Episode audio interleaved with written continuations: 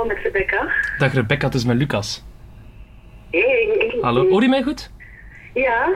Ah, oké. Een beetje vertraagd, maar ik hoor u wel. Allereerst, bedankt dat je het wou maken. Hè. Dat is heel lief van u en sympathiek. Ja, het was nu alweer eventjes geleden zo.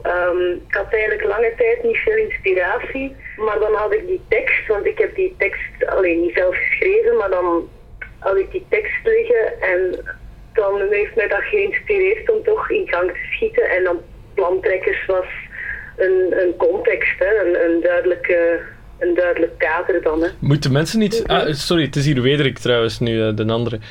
Moeten mensen iets weten voor ze beginnen luisteren? Het is misschien goed om te weten dat de tekst geschreven is door Paul Pourveur. Dus die tekst is eigenlijk geïnterpreteerd, die tekst, hè, dus gespeeld eigenlijk ook. Hè. Mm-hmm. Je moet de tekst ook echt respecteren. Ja. Je kunt niet zomaar iets veranderen omdat je die zin niet mooi vindt of zo. Of omdat dat moeilijk is om uit te spreken of zo. Je moet echt je wel aan de tekst houden. Is dat moeilijk? Is dat vervelend voor u? Of vind je maar de regels van het spel? Ik vond dat bijvoorbeeld met die tekst van Paul Pourveur nu niet altijd even makkelijk. Zo. Ik heb die ook van buiten geleerd. Hè. Dus ik lees die niet af of zo. Ik heb dat echt van buiten geleerd. En dan moet je dat echt wel heel precies leren. En dat moet het moet op een vlotte, natuurlijke manier eruit komen uit je mond. En is dat voor herhaling vatbaar? Zou je dat opnieuw doen? Of is dat iets van, is wel goed zo? Ik heb eigenlijk zo ergens zoiets... Ik zou eigenlijk Paul Pourveur willen vragen of hij geen vervolg wil schrijven of zo. Ik vind dat die tekst, zo, dat verhaal is precies niet af. Ja. Daar kan zo nog een vervolg op komen. Zeer wel bedankt om ten eerste iets te maken en ten tweede om wat toe te lichten.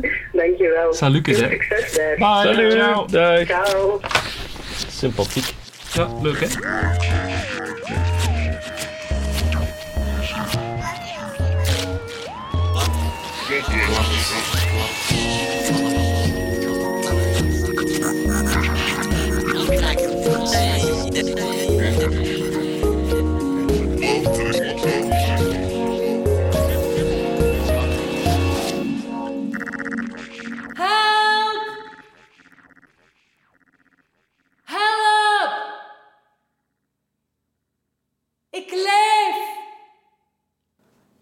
Elke dag, bij het ontwaken.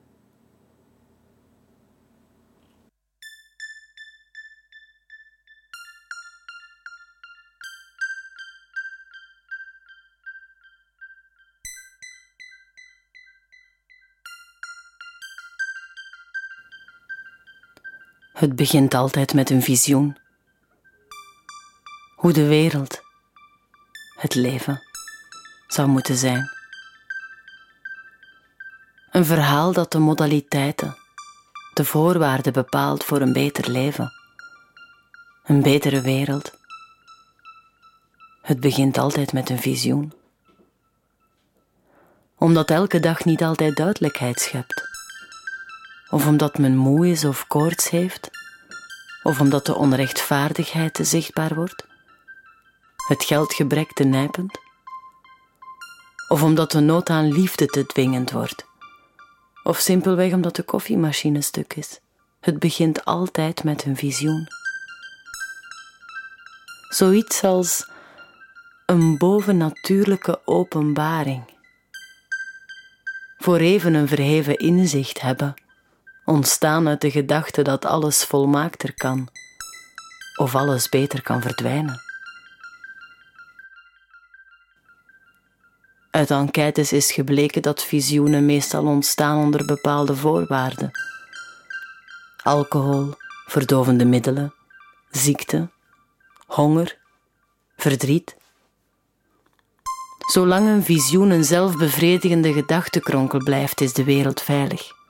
Het probleem stelt zich pas als het visioen een collectieve taalkundige hallucinatie wordt. Iedereen is dan opgesloten in een mogelijkheid. Wordt of... voelt zich verplicht te leven in een waarschijnlijkheid.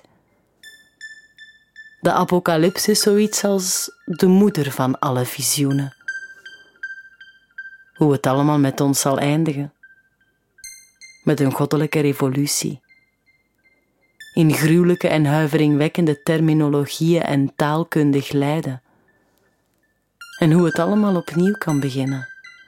Onder een nieuwe hemel en op een nieuwe aarde, waar niets ontreinigt en gruwelijkheid doet en leugen spreekt, waar woorden getrouw en waarachtig zijn. Hoe het verder loopt, wordt er niet bij verteld. Er valt misschien niets te vertellen.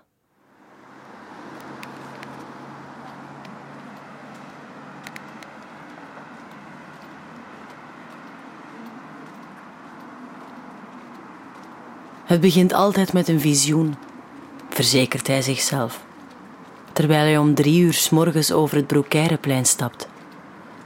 Er is weinig volk op straat. De meeste cafés zijn gesloten, maar dit komt hem goed uit. Hij wil stappen. Zoveel mogelijk afstand houden tussen hem en zijn thuis. Tussen hem en zijn vrouw. Hij wil ook nuchter blijven, want hij wil een nuchter visioen hebben. Hoe het redelijkerwijs met hem verder moet. Hoe zijn wereld, zijn leven zou moeten zijn.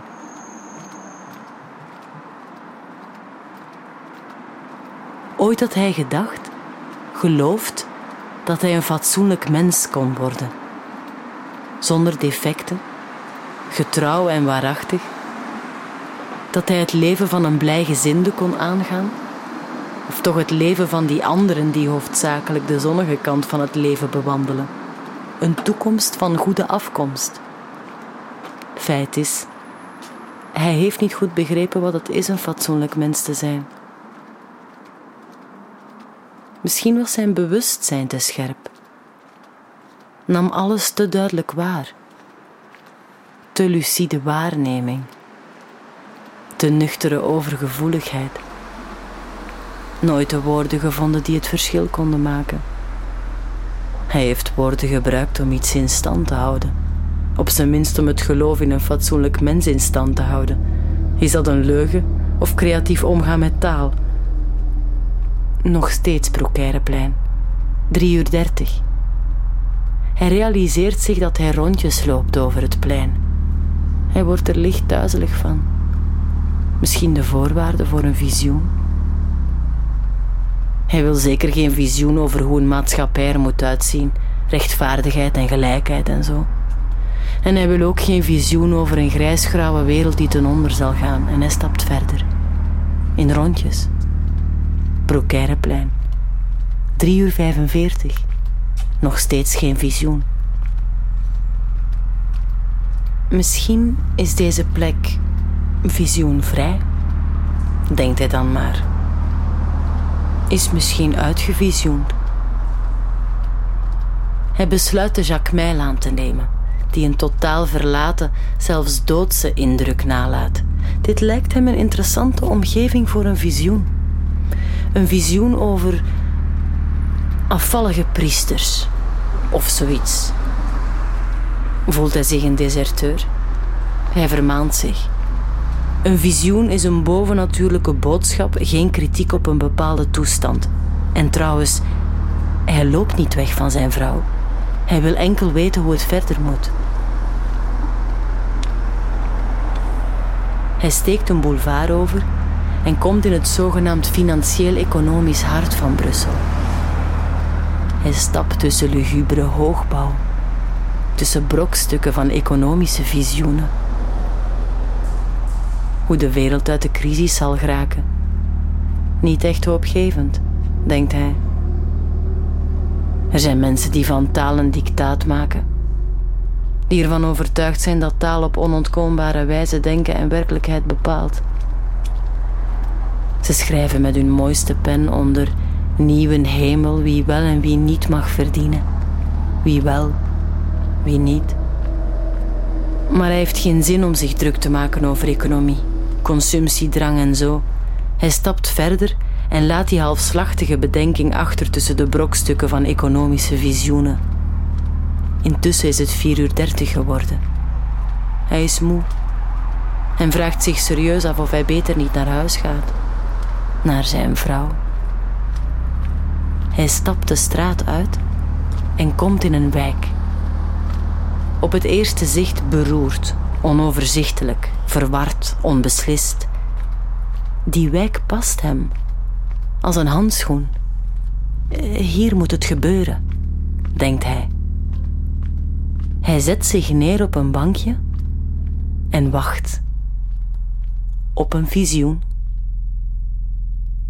En terwijl hij wacht, denkt hij terug aan R.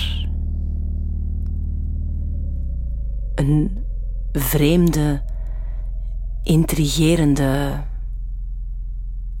vrouw. Jonger dan hij, assertiever dan hij. Hij hield van haar, zoveel was zeker. Er bevond zich in dat gebied waar geen moraliteit, geen waarde, geen traditie, geen verplichtingen zijn, waar geen plannen moesten uitgedokterd worden over hoe het allemaal verder moest, omdat er op zich het plan was.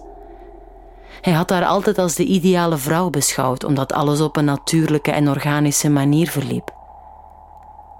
En terwijl hij op het bankje zit, wachtend op dat verdomd visioen dat hem hopelijk naar betere tijden moet brengen, palmt er zijn hoofd in. Zijn gedachten, zijn gevoelens. Het gemis daagt op.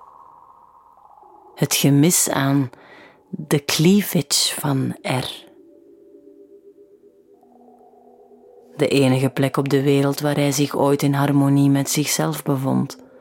En waar, toegegeven, de wildste seksuele fantasieën onbesuisd en schaamteloos konden ontluiken.